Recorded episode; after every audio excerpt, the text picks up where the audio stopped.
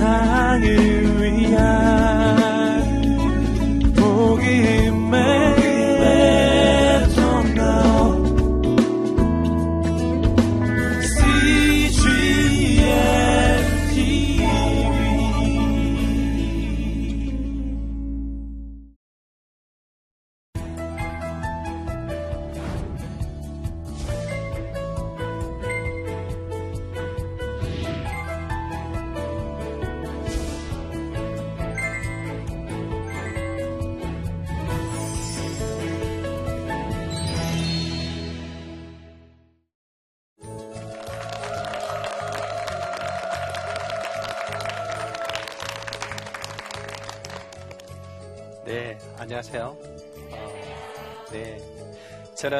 샘물기독학교라고 분당에 있는 기독교 대안학교입니다. 대안학교의 교장으로 있는 유영업이라고 합니다.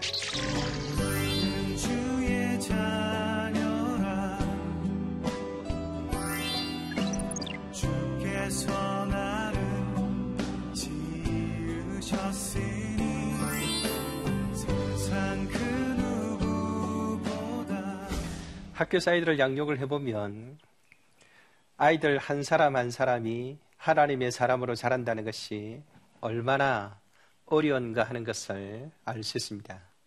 여러분들도 아마 고민을 많이 하고 계시리라 생각되는데요. 한 번은 한 가정에서 어머님이 자녀를 키우며 하나님의 말씀으로 날마다 가르치기 시작했습니다. 처음에는 아이들이 어, 즐거워하면서 엄마와 함께 성경 공부를 하였어요. 초등학교 1학년 딸아이가 처음에는 반응을 보이기를 엄마, 이 시간만 되면 내가 평소에 못하던 말을 자꾸 하게 돼 이러더랍니다.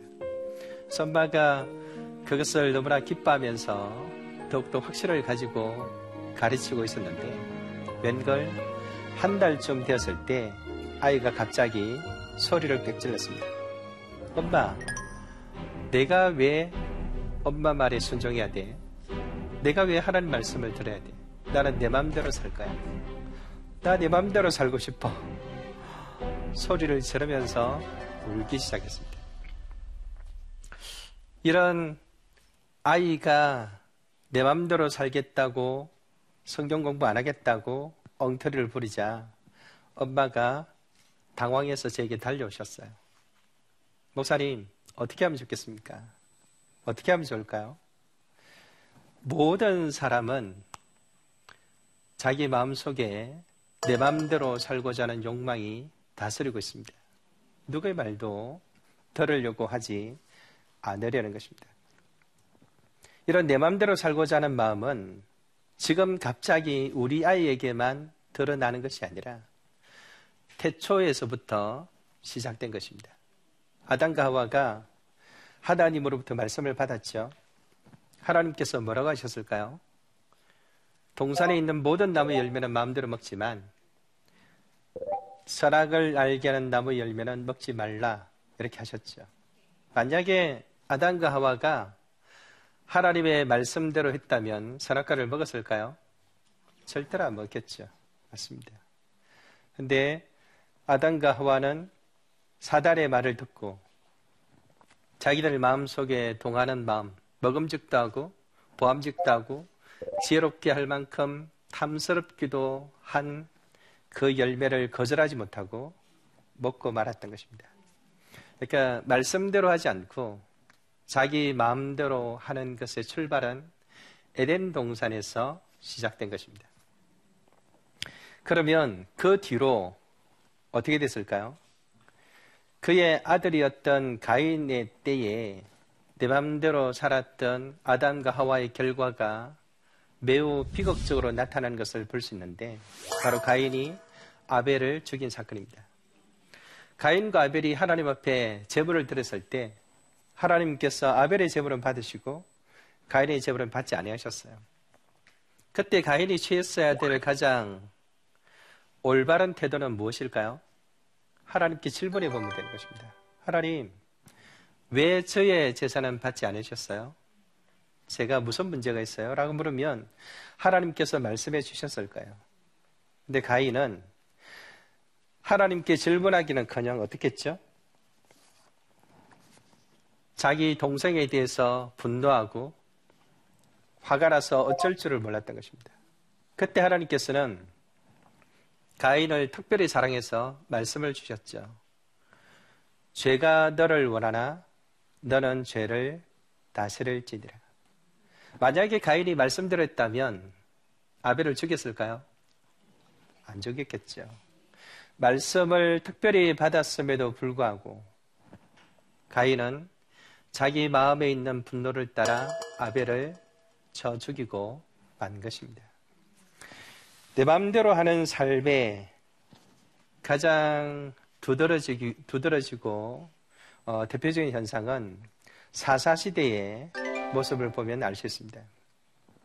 사사시대는 요수아가 이스라엘을 정복한 뒤에 바로 이어졌던 그야말로 어둠의 시대였었습니다. 이스라엘 역사로 봐서는 부끄럽고 수치스럽고 가장 고통스러운 역사였는데 아니 요사 장군과 함께 하나님의 명령을 따라 약속을 땅을 정복했으면 정복한 자답게 왕국을 세우고 하나님의 통치를 받아 근사하게 살아야 되는데 왜 사사시대라는 어둡고 고통스러운 시절을 350년 동안이나 보내야만 했을까요? 왜 그랬을까요? 사사시대에 대해서 성경은 이렇게 말합니다. 사람들이 각기 소견에 옳은 대로 행하였더라. 하나님께서 왕으로서 계셨지만 하나님을 왕으로 인정하지 않고 모든 사람들이 자기 마음대로 산 것입니다. 자기 마음대로 산 결과 이스라엘은 결코 있어서는 안 될 가정 수치스러운 역사를 낳고 말았습니다. 신약 시대는 어땠을까요? 디모데후서 3장에 보면 바울이 이런 편지를 쓰고 있습니다.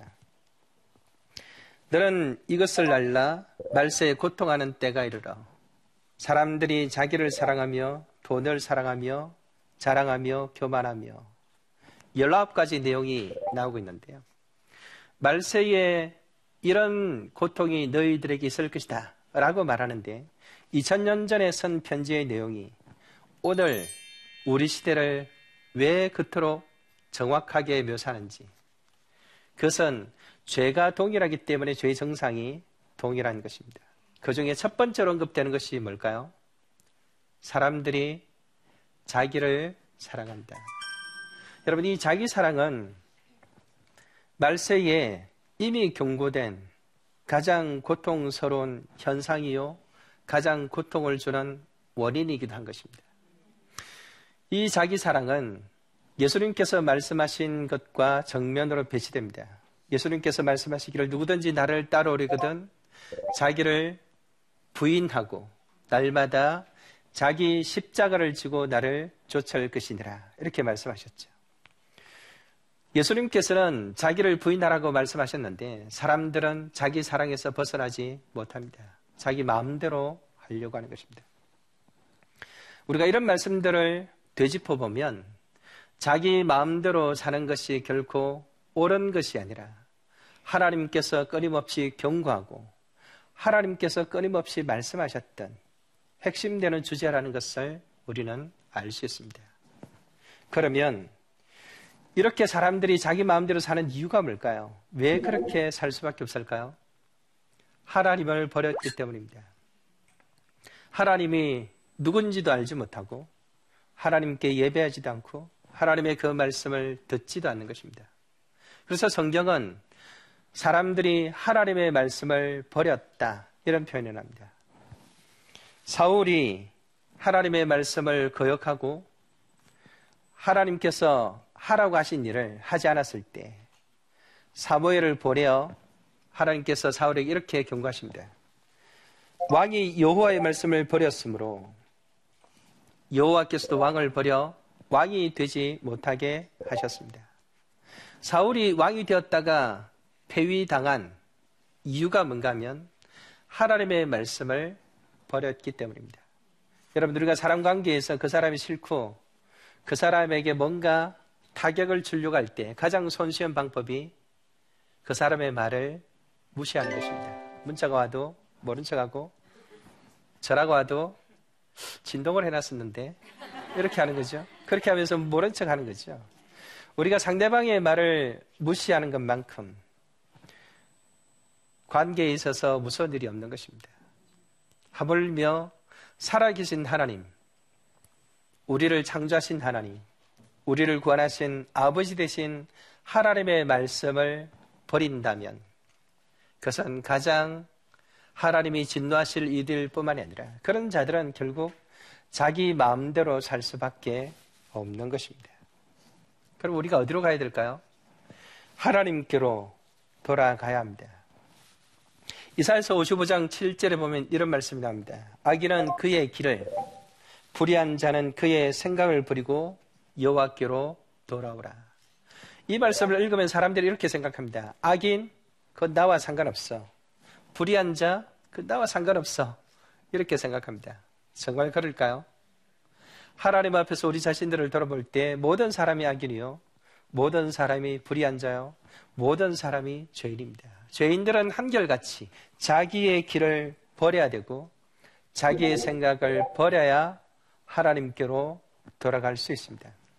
우리가 나의 생각을 버리지 않는 한 하나님께로 돌아간다라는 말은 거짓말입니다. 나의 생각을 포기하지 않는 한 하나님의 말씀대로 산다고 말하는 것은 거짓말인 것입니다. 신약 시대에는 돌아오라는 말씀 대신에 회개하라라는 말씀으로 우리에게 촉구하고 있습니다. 이 회개하라는 말씀은 세례 요한이 먼저 말했고 예수님께서도 말씀하셨고 제자들도 예수님의 명령을 받아 끊임없이 선포하였습니다. 초대 교회가 세워지는 과정에서 끊임없이 회개하라라는 말씀이 선포되었습니다. 사도행전 17장 30절에 보면 알지 못하던 시대에는 하나님이 간과하셨거니와 이제는 어디든지 사람에게 다 명하사 어디든지 사람에게 다 명하사 회개하라 하셨으니 여러분 회개하라는 말에 가장 핵심되는 요소는 다름이 아니라 내 마음대로 사는 나의 마음인 것입니다. 내 마음대로 살고자 하는 나의 행동, 나의 습관, 나의 생각, 이것을 버리라 하시는 뜻인 것입니다.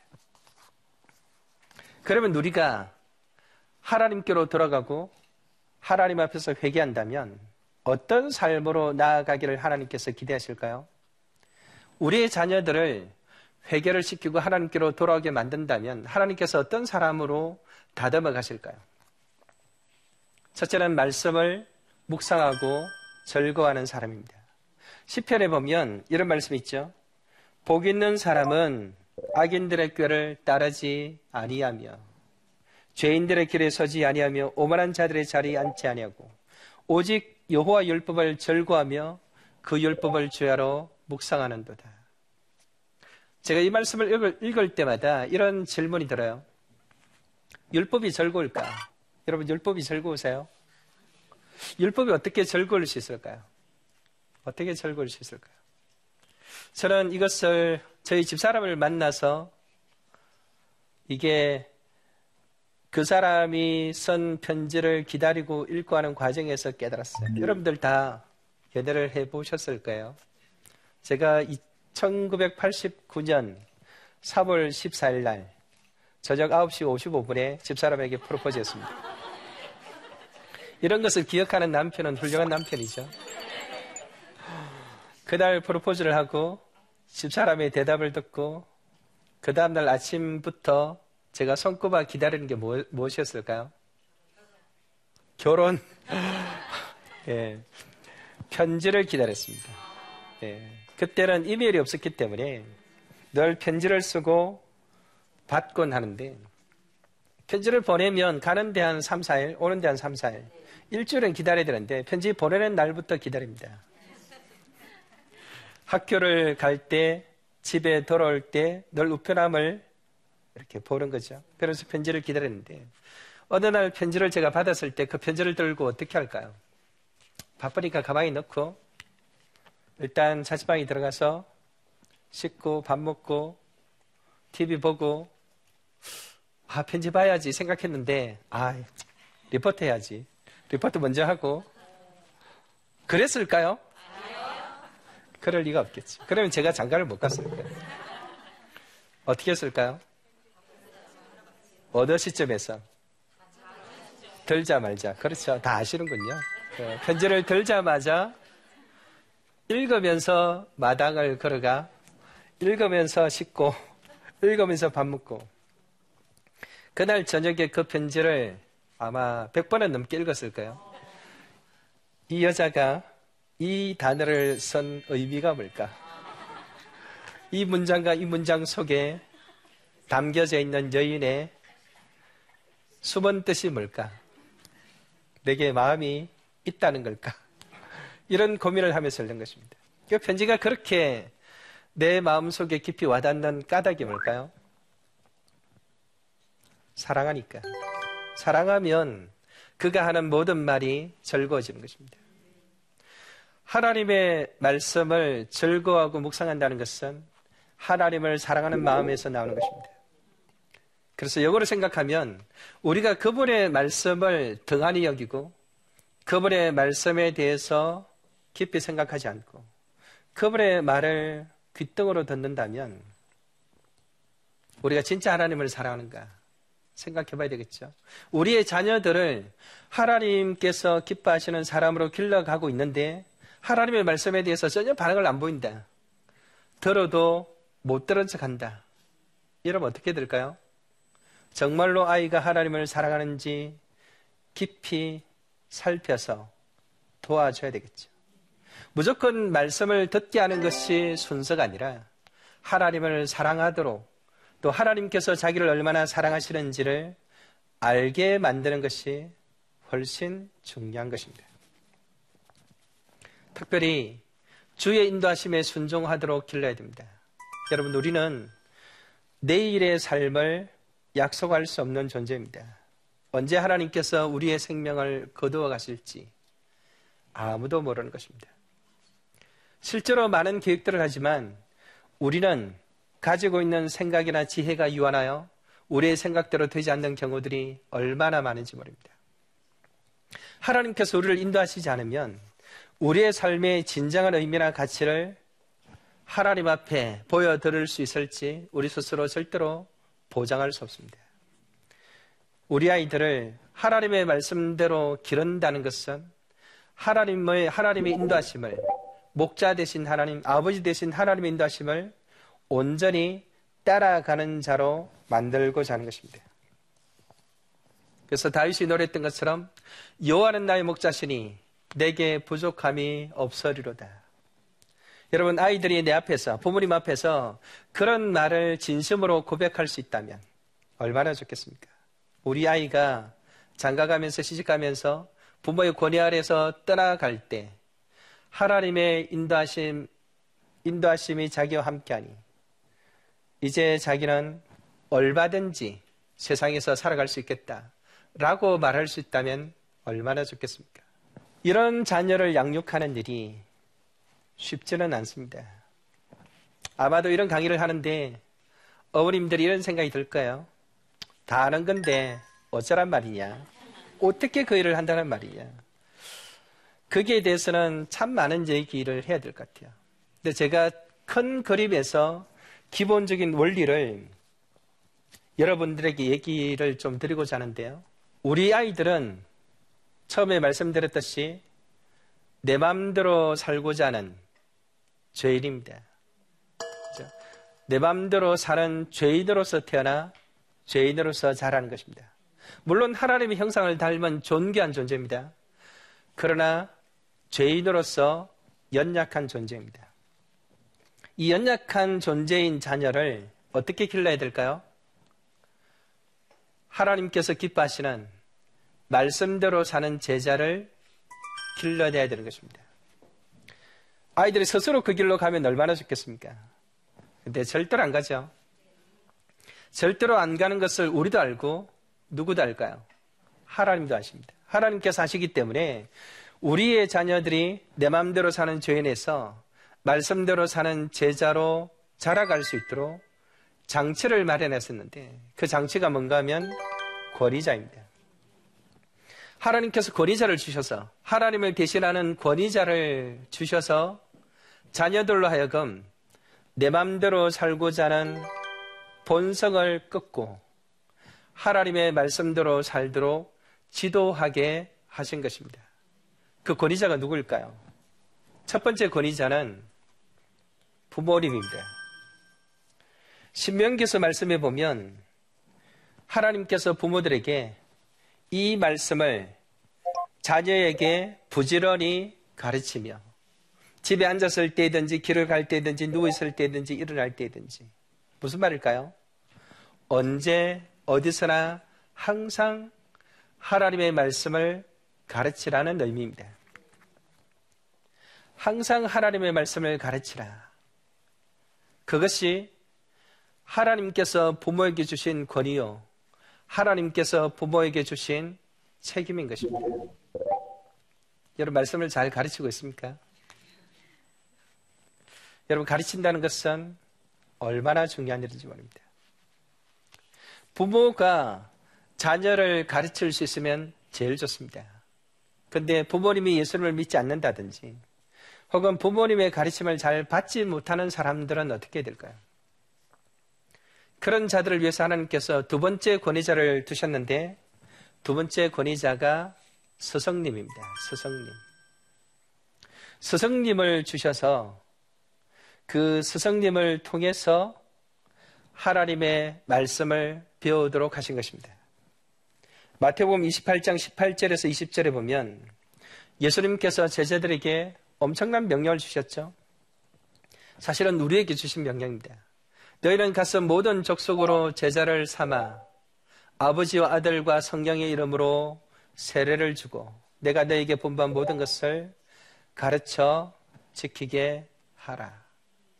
부모로부터 부모로부터 말씀을 배우든지 아니면 선생님으로부터 말씀을 배우든지 그 말씀을 배워 순종하는 자가 되도록 책임을, 그 권위를 하나님께서 부모와 스승에게 부여하신 것입니다.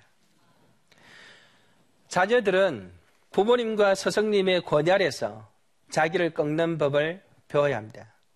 근데 그 순종을 배우는 까닭이 단순히 부모의 무슨 노예가 되기 위해서 혹은 선생님의 노예가 되기 위해서 순종을 배우는 것일까요? 아닙니다. 부모와 스승에게 자기를 끊고 순종하는 법을 배워서 하나님의 말씀 앞에 자신을 끊고 순종하는 자로 살도록 하기 위해서 하나님께서 부모와 스승에게 그런 역할을 주신 것입니다. 자녀에게 순종을 가르치는 것이 쉽지 않습니다. 그렇죠? 우리가 생각해보면 아이들에게 먹을, 먹을 것, 입을 것, 공부할 것 다 공급합니다. 우리의 공급이 없이는 한순간도 살 수 없는 존재입니다. 근데 어떻게 애들이 우리 말을 그렇게 안 들을까요? 어떻게 그럴 수가 있을까요? 모든 것을 공급하는 부모님의 말도 잘 듣지 않는 우리의 자녀들이 하나님의 말씀 앞에서 자신을 스스로 끊고 그 말씀 앞에 순종하기가 쉬울까요? 어렵겠죠. 그렇게 되도록 해야 될 거룩한 책임이 우리에게 있습니다. 우리가 선생님들을 택할 때도 우리 자녀의 선생님이 이 아이들을 꺾어서 자기 자신을 꺾어서 하나님의 말씀에 순종하는 자로 자라도록 그렇게 돌볼 수 있는 선생인가를 살펴 맡겨야 하는 것입니다. 우리의 자녀들이 좋은 선생님 밑에서 배우거나 좋은 부모님 밑에서 배워서 내 맘대로 사는 자가 아니라 말씀대로 사는 자, 가 될 수만 있다면 여러분 그보다 더 귀하고 복된 일이 어디에 있겠습니까? 기독교 교육의 기본적인 방향은 명백합니다. 우리가 무엇을 하든지 아이들을 사랑한다는 이유로 무엇을 공급하고 어떤 섬김을 베풀고 아이들을 위해서 어떻게 기도하고 아이들을 위해서 어떻게 눈물을 뿌린다 할지라도 그 가장 기본적이고 흔들릴 수 없는 방향은 내 맘대로 사는 죄인인 우리의 자녀들을 말씀대로 사는 제자로 변화시키는 일이다. 이 일을 위해서 부모된 우리가 부름받았고 부모로서 자녀를 성실하게 가르쳐야 한다는 것입니다. 여러분 이 말씀을 깊이 마음에 새기고 우리의 자녀들을 잘 가르쳐서 하나님께서 기뻐하시는 근사한 섬기는 제자로 기를 수 있기를 진심으로 바랍니다. 감사합니다.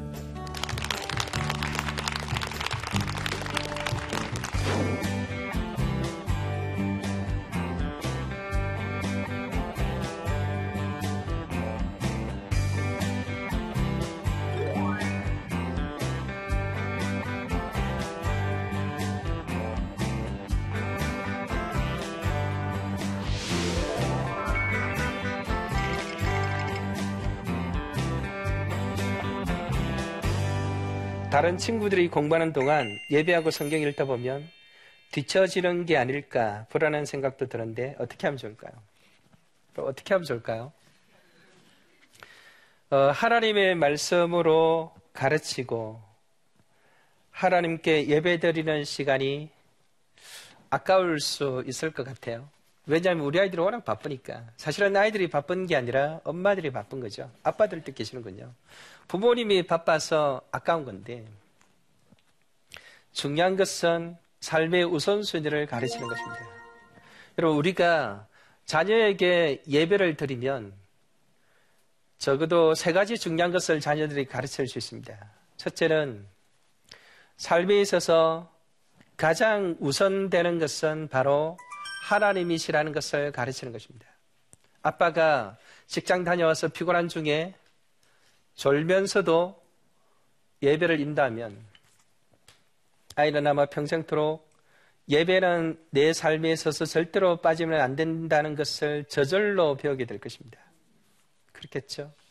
두 번째는 하나님을 인격적으로 만나게 하기 위해서 필요합니다. 예배 시간에 구체적으로 기도하고 구체적으로 나누는 가운데 하나님께서 내 기도를 들으셨다는 것을 깨닫게 되면 엄마가 아이에게 하나님은 살아계신다는 말을 100번 하는 것보다, 아니, 1000번 하는 것보다 확실하게 하나님의 존재를 아이로 하여금 인정하게 만들고, 아이가 그 하나님과 교제할 수 있도록 만들 수 있습니다. 특별히 예배는 부모와 자녀 사이에 가르침과 배움의 관계를 형성하게 해서 부모를 진심으로 공경하게 만들고 부모의 권위 아래 들어오게 만듭니다. 이런 세 가지 측면을 생각할 때 예배는 그 어떤 일보다 중요하고 그 어떤 시간보다도 소중한 시간입니다. 여러분, 우리가 자녀들에게 숙제라라는 말을 한마디 해서 들으면 10분이면 끝이 납니다. 근데 권위와 질서가 세워지지 않으면 10번을 말해도 듣지 않으니까 1시간이 돼도 숙제가 끝이 나지 않습니다. 그렇겠죠? 우리가 예배를 통해서 하나님을 알게 하고 하나님을 인격적으로 만나게 하고 특별히 가르침을 통해서 부모와 자녀 사이에 권위와 질서가 잘 형성되면 훨씬 더 시간이 단축되고 훨씬 더 의미 있게 시간을 보낼 수 있을 것입니다. 절대로 낭비하는 시간이 아닙니다.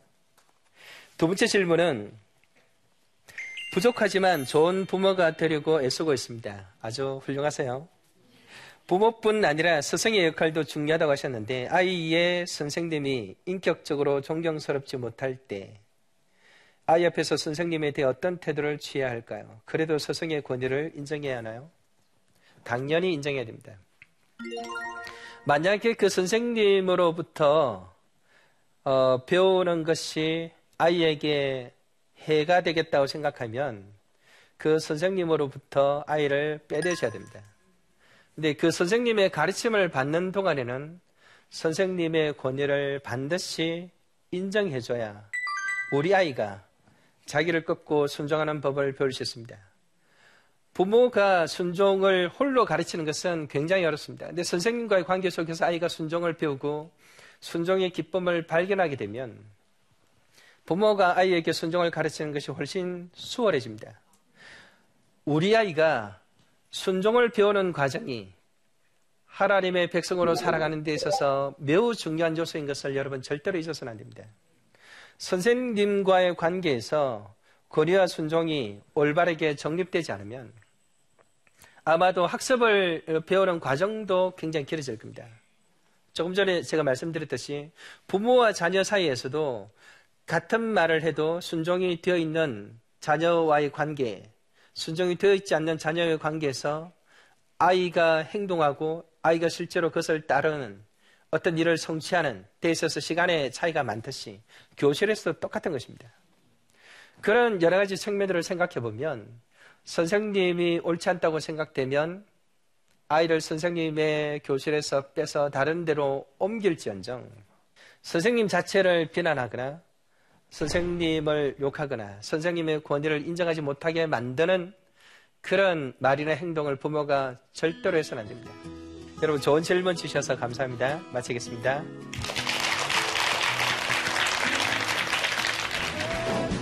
한 아버님이 중학교 1학년을 양육하면서 이런 호소를 한 적이 있습니다.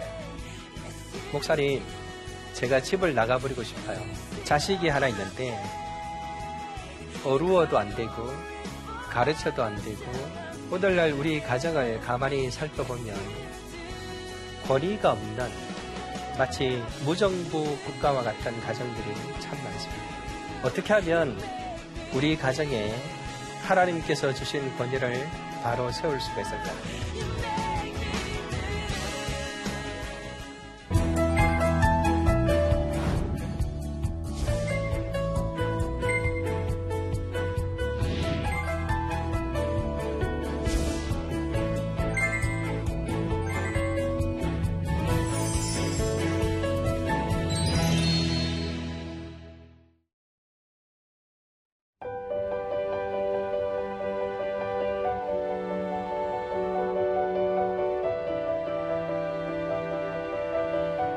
세상에는 수많은 교회들이 있지만 더 깊이 있는 말씀 강해를 찾기 위해 크기로만 교회를 선정하지 않습니다.